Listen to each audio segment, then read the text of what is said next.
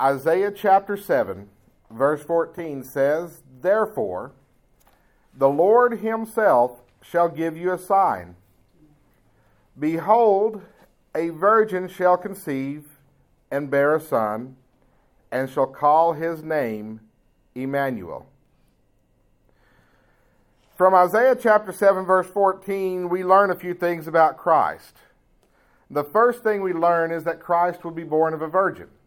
That's the sign given. The Lord himself shall give you a sign. Behold, a virgin shall conceive and bear a son. A virgin shall bring forth a son, that Jesus would be born of a virgin. Now, there's been debate over the past several uh, centuries, actually. The critics have been after this verse for a long time. Yeah. There have been many that have said that this doesn't mean a literal virgin, but merely a young woman yeah. having a child. Well, my observation on human history is that all throughout history, young women have given birth to sons. Young ladies have given birth to sons. So if it's something that happens commonly, how can we say that's a sign from God? A sign from God is something that happens that is fairly unusual, that is rare, that is a one-of-a-kind instance. And the one-of-a-kind instance we have here in Isaiah seven fourteen is that a virgin, a woman who has not known a man, as Mary said about herself in the book of Luke, shall conceive and bear a son. And so from this verse, we learn about the virgin birth of Christ. We also learn something else about Christ. In this verse, it gives us his name, uh-huh. Immanuel. Yes. And in the gospel, according to Matthew, Matthew showing us how Christ fulfilled the prophecies of the Old Testament. Good observation this morning, Brother Jim. Matthew gives us the interpretation for the name, Immanuel. And shall bring forth a son and call his name Immanuel. And Matthew says, which being interpreted is God with us. This son that would be born of a virgin would be God with us, would be the incarnation of the Lord into a human body. And we talked about this in Sunday school this morning as we studied the first chapter of the book of John, how the Word became flesh and dwelt among us, that God took on a human body, became man, became one of us, and he dwelt among us. He tabernacled with us. He dwelt in a human body with us. He dwelt in the villages with us. He lived the human experience with us. Immanuel, God with us. This verse teaches us that Christ would be God in flesh. Amen. And so we have a prophecy that the Messiah is coming, that the deliverer is coming, that the that the Christ is coming. And this is how you're going to know who he is. First, he's going to be born of a virgin. And secondly, he will be God in flesh. Mm-hmm. And this is a doctrine of Christmas, of the birth of Christ, of Christianity. This is one of the fundamental, foundational, bedrock beliefs of Christianity. You remove the virgin birth and you have just another sinner born, and Christ would not have been qualified to pay for our sins on the cross. Right. You remove the deity of Christ, and once again, you have the miraculous power. You, you lose that. You lose the implication of the death of Jesus Christ on the cross. These are foundational bedrocks of the Christian faith. But as we study Isaiah chapter seven, verse fourteen, if you study this verse in its context, you see there's a deeper meaning here, and it comes from a darker context, and I do mean to say darker. Because Isaiah chapter seven is not a description of Christ and the various prophecies that we should look for concerning Christ. Isaiah seven fourteen is a simple statement made in a greater conversation between God and an ungodly king. Isaiah seven fourteen, "Therefore the Lord himself shall give you a sign. Behold, a virgin shall conceive and bear a son, and shall call his name Immanuel." This prophecy was given to a rebellious king who was cruel, who was ungodly, and he treated others badly. He was a bad king.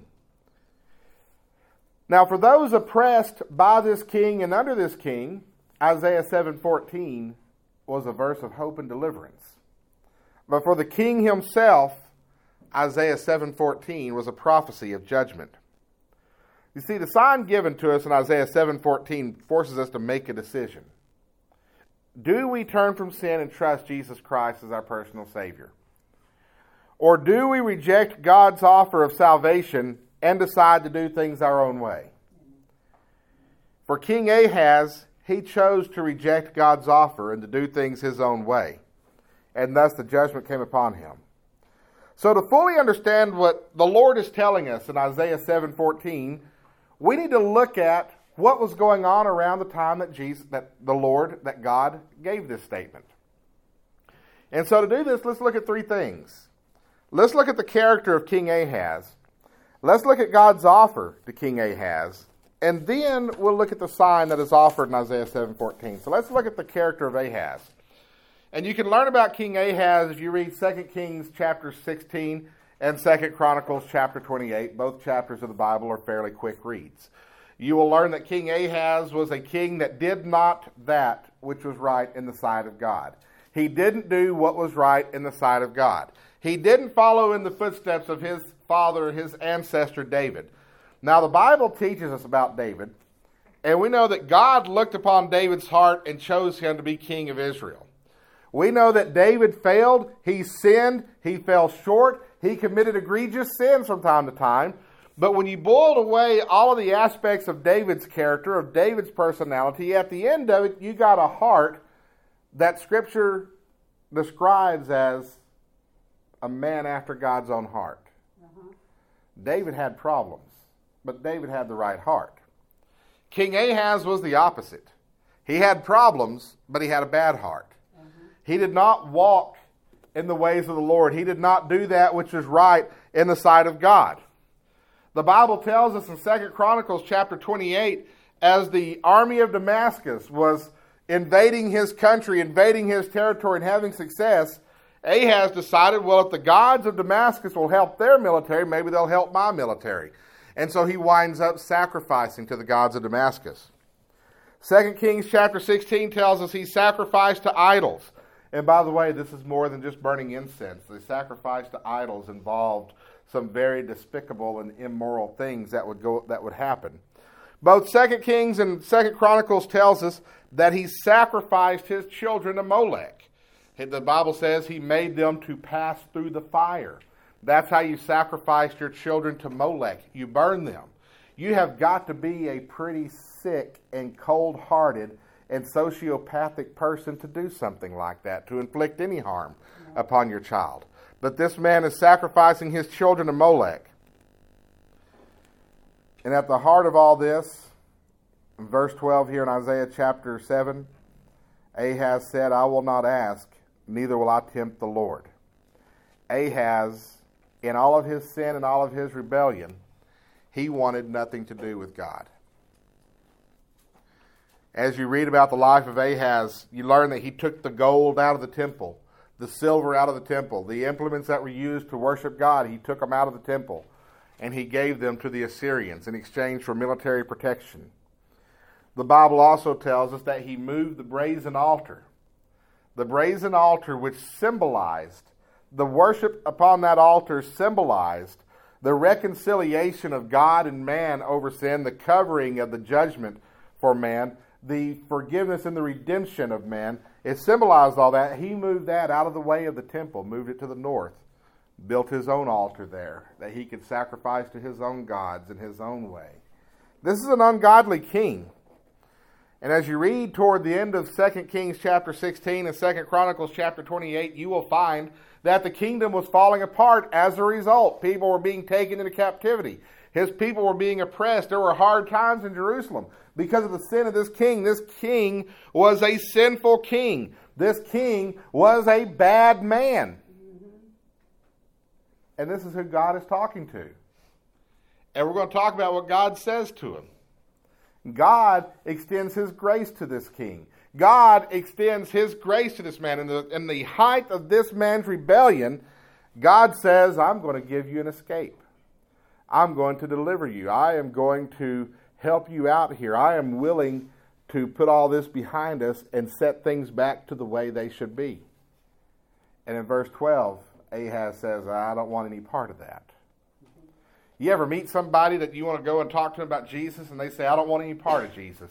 I don't want any part of God. I don't want any part of the church. I don't want any part of salvation. I don't want to hear it. You ever, you ever meet somebody like that? That's King Ahaz. Now we can sit here and talk about how bad Ahaz is. I can go into great detail about how gruesome the sacrifices to Molech, the sacrifices to the idols were. I can talk about how horrible things were in his kingdom because of his sin against God. And we can we can sit up here and have a party, and Ahaz is a bad guy party, and, and point the finger at him and say, ha ha, there's a bad guy in Scripture. Problem with pointing fingers, you got three of them pointing back. That's why that Marine drill instructor points like this. There's none pointing back at him, right? The question we must ask ourselves whenever we study a character like Ahaz, or whenever we study anybody in Scripture, we need to put, our, put a mirror in front of ourselves and see if we see that character from the Bible. Does our character match that of Ahaz? Have you accepted Jesus Christ as your personal Savior, or have you rejected Him? Have you had that moment where you turned from your sins and you made that decision that you needed His forgiveness and His grace? And you turned your back on your sin and you trusted that He would save you because of what He did on the cross for you. Amen. Have you had that moment where you submitted yourself to God's will? That we're going to do things God's way from this point, from this point on. Do you follow the Lord's truth? Yes. Do you seek for answers and for wisdom in the Bible? Do you do things the Bible way, the scriptural way? Do you, do you take direction for your life from what God teaches in His scriptures? Or do you seek truth and wisdom from the world? You know, the Bible is a powerful thing, because it's through the Bible that God reveals Himself to us. It's through the Bible that God reveals His will to us. People say, I'm waiting to hear from God. Well, open your Bible. That's where you're going to hear from God. God spoke to me. Did you open your Bible? If not, what voice did you hear? Do you follow the Lord's truth? You know, the thing about the Bible is it reveals God's character to us. Mm-hmm. It reveals His personality to us, His persona, His will, His rules, His law, His grace, His forgiveness. Everything you need to know about God, you will find in the Bible. If not for the Bible, we would have no understanding of God. Our only understanding of God would be from theories and conjecture from the imaginations of sinful men. It wouldn't be reliable. But we have the Scripture. Do you trust the Scripture? Do you apply that to your life? You know, the Bible tells us, John three sixteen, that God so loved the world that He gave His only begotten Son, that whosoever believeth in Him should not perish but have everlasting life. Do we believe that God loves us? Do we believe that? The Bible teaches us that as God loved us, as Christ loved us, we ought to love one another. We ought to love Amen. Each other. Amen. Do we love each other? Or do we get annoyed with each other? Are we in each other's way? Do we have to conquer each other? You know, the Bible tells us about Jesus who, seeing the multitudes, He had compassion on them. He didn't just have compassion on them. He was moved yes. with compassion upon them, because they were scattered about as sheep without a shepherd. And He was moved with compassion upon them. Do we have compassion like Christ on others? Do we? Or do we look at people like, man, I don't know, I can't, people are just messed up, man. I can't stand any of them. And Jesus looked at a sinful nation, His nation that had become sinful, and He was moved with compassion yes.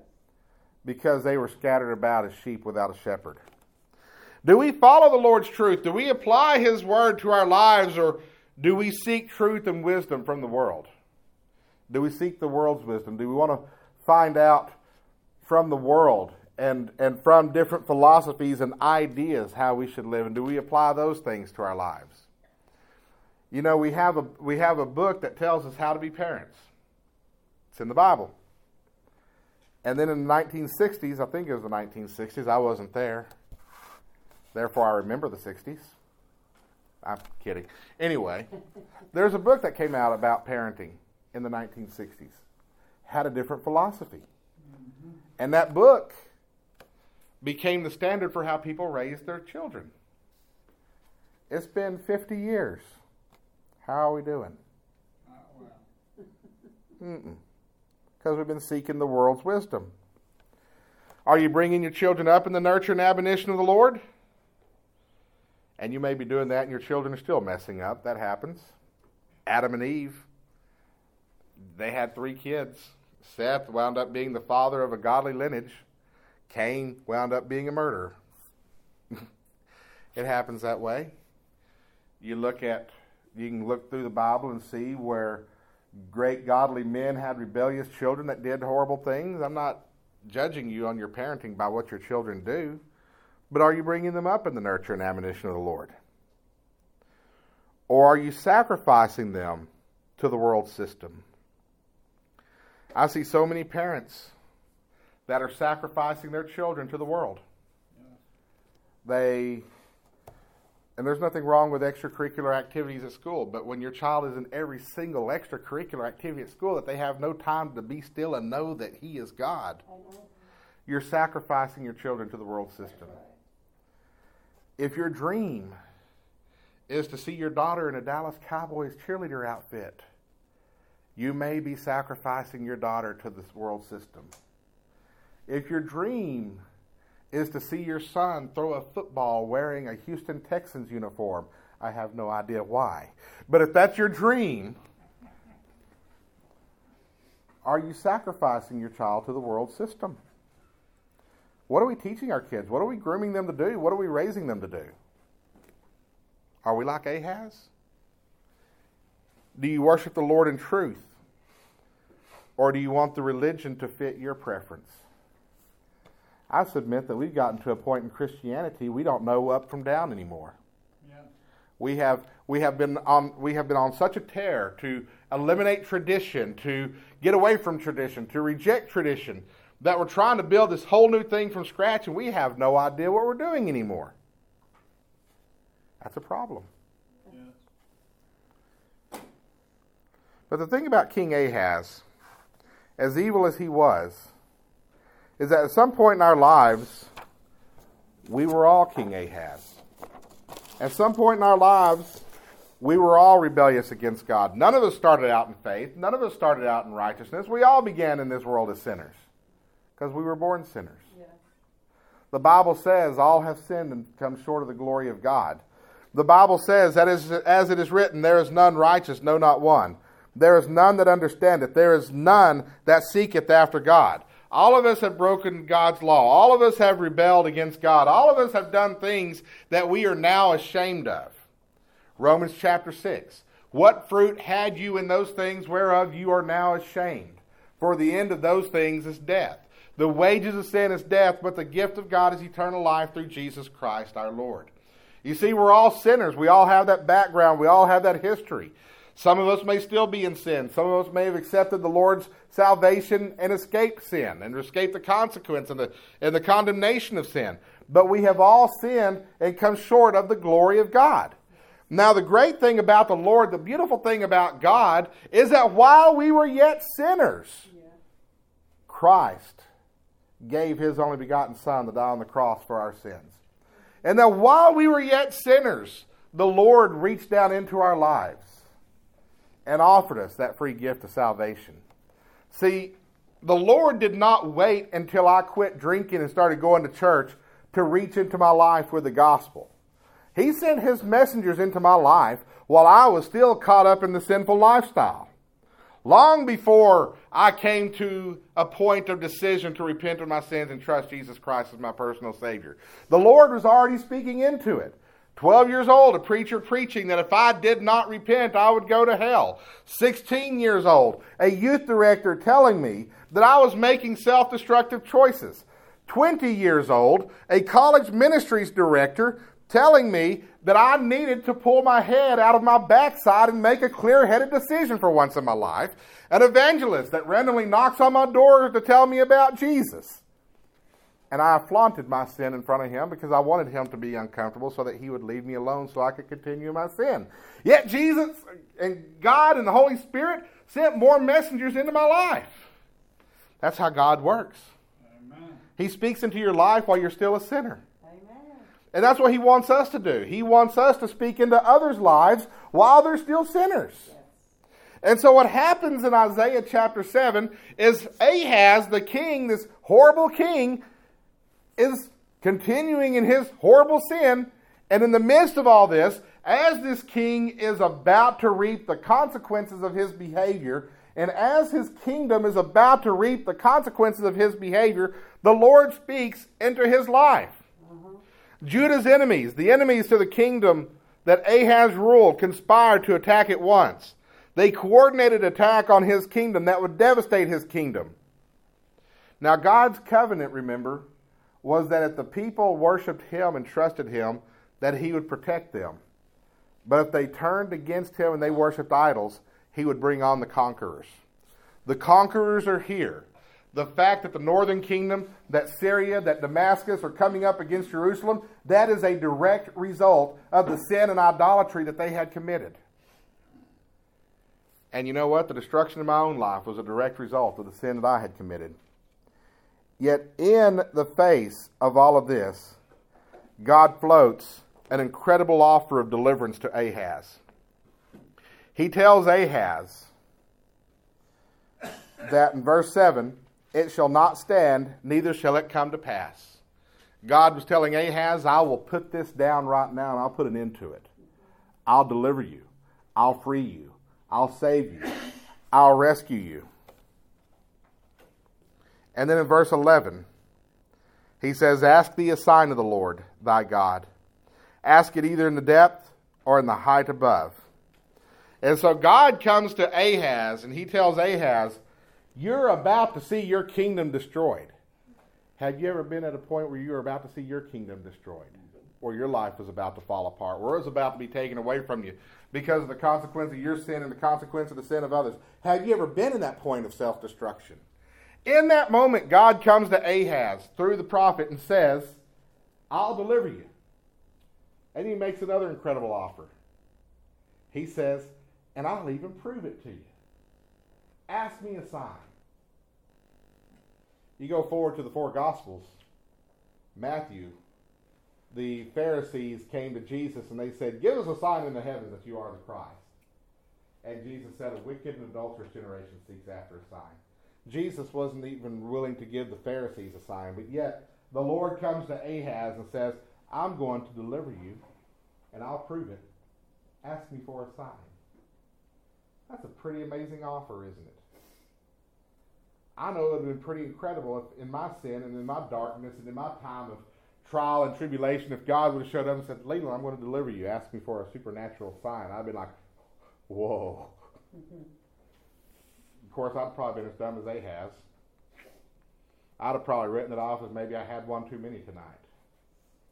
But God goes to Ahaz and says, I'll deliver you. This will not stand. I will put down this, this attack against you. You just asked me for a sign. And what does Ahaz say? In verse twelve, he says, I will not ask, neither will I tempt the Lord. You take that verse out of context, it seems pretty faithful. I'm not going to ask for a sign. I'm not going to tempt the Lord. That wasn't what Ahaz was saying. He was saying, I'm not going to ask for God's help. I'm not going to ask for God's help. I'm not going to ask for God's deliverance. I don't want to do this God's way. I want to do it my way.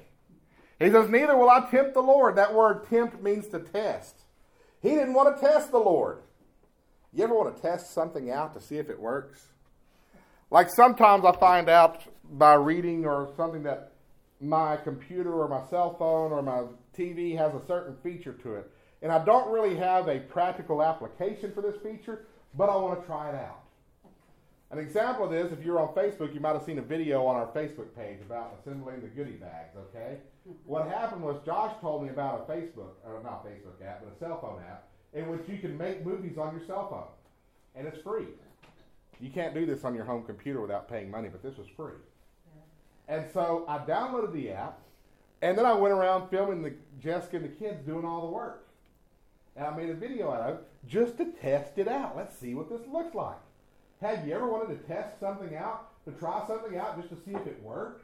Why didn't Ahaz want to tempt the Lord? Why didn't he want to test God? Why didn't he want to take God up on this offer? Because Ahaz did not want to learn that it works. Because if he asked the Lord for a sign and the Lord gave him a sign and the Lord delivered him, guess what he has to admit? Mm-hmm. He has to admit that God's right and he's wrong. And Ahaz did not want to have to admit that God was wrong, that God was right. Ahaz did not want to admit that he was wrong. Ahaz still wanted to do things his way and not God's way. And therefore, he didn't want to test God.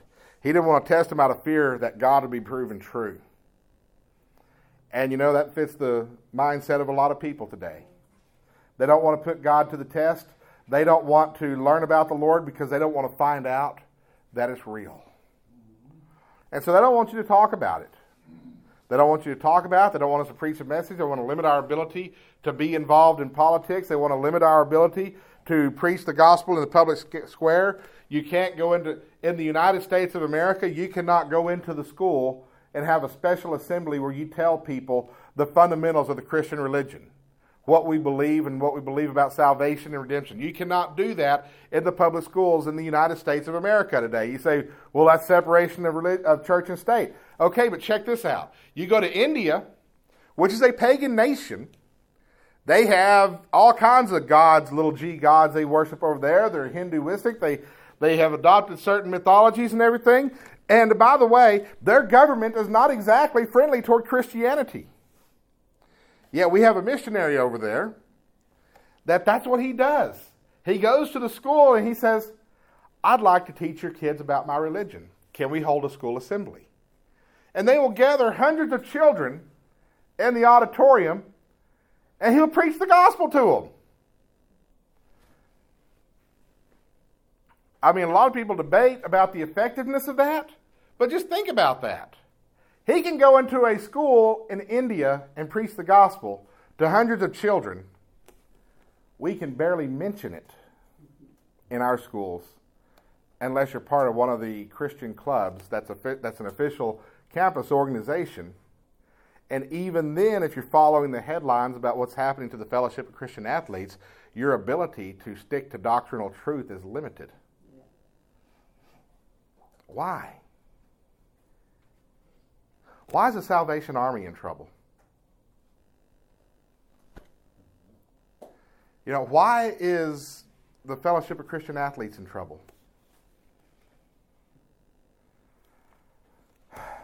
Chick-fil-A ended their donations to the Salvation Army. They ended their donations to the Fellowship of Christian Athletes. They say, well, we just decided to give our giving, to, you know, to other Christian organizations, and the other organizations are Christian. But why did they end to the Salvation Army?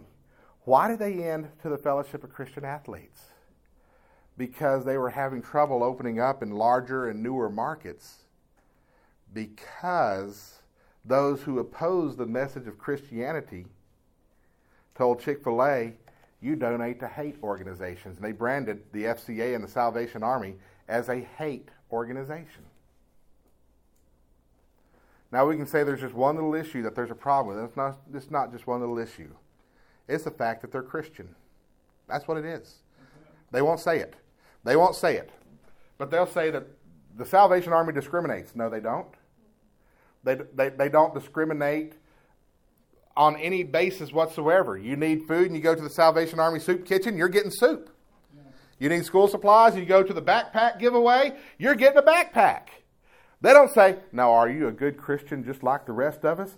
I'm not even sure they I'm not even sure they actually preach the gospel to you in the process. They might, I don't know. I've never been a part of one of their outreaches, aside from ringing the bell for the kettle drive, which was a pleasure, by the way. Um, why are they in trouble? It's because of their worldview. Why is the F C A in trouble? Has the F C A ever told a kid, you're not a good enough Christian, you can't be a part of our club? Having grown up in F C A, I can tell you that that doesn't happen. When they have their fields of faith, they don't sit there at the gates making sure that everybody fits the mold and kicking out people that are not like them. That's not what they do at fields of faith. They proclaim their message. F C A does preach the gospel. Why is the donations to the Salvation Army and to, F- and to F C A, Why are they so controversial? It's because people don't want the message of Christ and the example of Christ being out there. Chick-fil-A can donate to an unheard of ministry all they want to. But when they donate to a mainline Christian organization, they're going to come under fire. I'm not going to sit here and say boycott Chick-fil-A. I ate their chicken nuggets yesterday, or maybe the day before. But I want you to be aware that this is an assault. Just like King Ahaz did not want a sign from the Lord, these groups that are anti-God do not want Christians out there demonstrating the love of Christ because they don't want to have to face the truth of Christ. Now, I know the doctrines of the Salvation Army and the doctrines of the F C A are not pure, but these groups are not targeting them over the purity of their doctrine. They're targeting them over who they claim to represent. And if they'll go after the F C A and they'll go after the Salvation Army, let me tell you, guys, we're not far down the line. That's right. And it's, it's what it is, but we need to be aware. Yes.